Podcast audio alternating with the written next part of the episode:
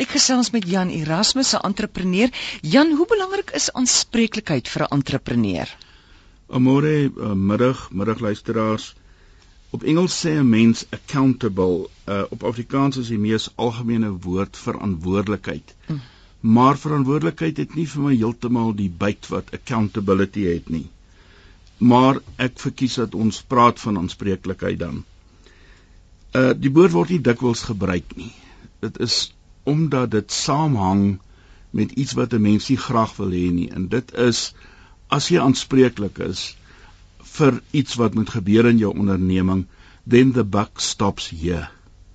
Dis met ander woorde wat ek maklik na verwys of dikwels na verwys as 'n buck stop, nie 'n bus stop nie. Ja.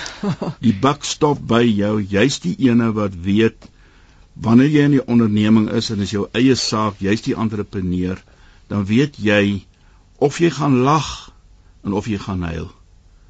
En as jy nie bereid is om te huil wanneer jy verantwoordelik is en op te staan en te sê jammer mense, jammer uh, verbruikers, jammer aandeelhouers, ek is die verantwoordelike een en nie, dan is jy nie werklike entrepreneur nie. Dit vat nogal eerlikheid en en en dapperheid om dit te sê, né? Ek dink dit vat heelwat dapperheid, miskien 'n bietjie onnoosheid, want ons lewe in 'n wêreld amore waar uh, alles met komitees gedoen word. En jy weet 'n komitee is 'n lekker ding. Sit 'n klomp van jou beste mense op 'n komitee in jou maatskappy. Hulle neem 'n gesamentlike kollektiewe besluit en dit is 'n totale gemors. Dan kan jy mos nou nie die hele komitee vra om hulle goed te pak, soos ek sê, 'n koek te koop vir die afskeidspartytjie nie, want jou onderneming kan nie sonder dit klaarkom nie.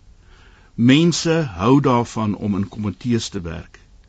As dit egter is dat die komitee iets geproduseer het wat suksesvol is, dan kry jy heelwat van die manne wat sê, "Jong, dit was eintlik ek."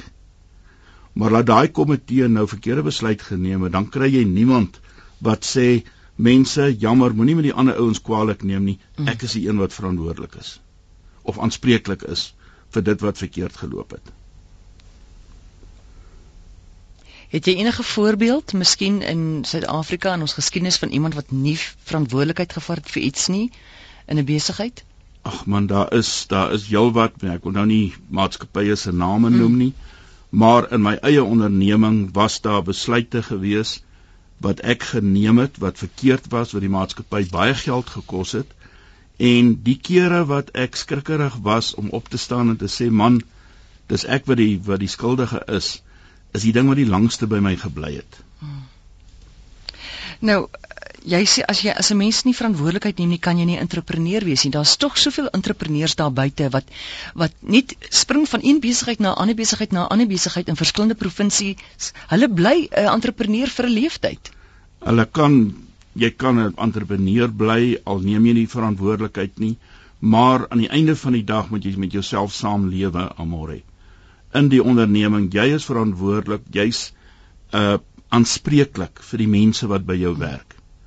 As jy kom en jy neem 'n verkeerde besluit en jy maak dit nie openbaar en jy sê nie man, mense, ek het 'n fout gemaak, kom ons maak hom reg nie. Dan skep jy 'n toesmeerkultuur. En dan is ek weer terug by 'n komitee. Want die komitee is meesters om goed toe te smeer. Goed, nog iets wat jy daaroor wil sê Jan? Besighede, daar's baie besighede wat aan komitees glo, maar waar ons 'n skreiende voorbeeld kry as daar so 'n ding is, is in ons staatsowerheid, staatsgemeenskap en dan natuurlik onder politici. Politici kyk hoe dikwels gebruik hulle die woordjie ek. Dit is wanneer daar's nou en dan sukses is maar as dit gefaal het dan sal daar miskien verwys word na ons het nie die regte stappe geneem nie. Nou het daar 'n politikus gehoor wat gesê het ons moet nie ons vriende en familie in poste aanstel nie. Daar was dit ons. Mm. daar was dit nie so en so en so en so stel mense aan nie. Amore dit is op die op die kantlyn van entrepreneurskap. Maar as dit afwesig is begin die besigheid heeltemal te veel tyd bestee om vas te stel nou maar wat het verkeerd gegaan. Maar in 'n groot maatskappy so min dat iemand dat een persoon op sy eie 'n besluit neem, né? Jy eh, gee mense is mos maar 'n eiland nie. Jy vra tog ander se raad. Ja, die baie keer in 'n maatskappy is dit makliker om in 'n om 'n komitee, daar's dit weer, om in 'n komitee saam te werk. Maar gaan ontleed 'n komitee en dit is dikwels een persoon in die komitee wat die besluit neem. Wat die toon aangee en die koppe gaan op en af en dit word dan die komitee se besluit en dit word genotuleer. In entrepreneursomgewing het jy nie tyd vir 'n komitee nie. Tweedens het jy dikwels nie genoeg mense om jou om 'n komitee te vorm nie.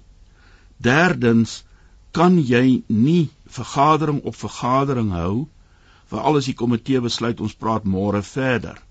Jy het net nie daai leksiehede in 'n werklike entrepreneursaak nie en ek weet baie entrepreneurs sal met my saamstem dat hierdie fieterjassies van komitees in die tipe goed is wonderlik maar hy werk nie in die praktyk in 'n werklike entrepreneursomgewing waar jy iets uit niks uitskep nie.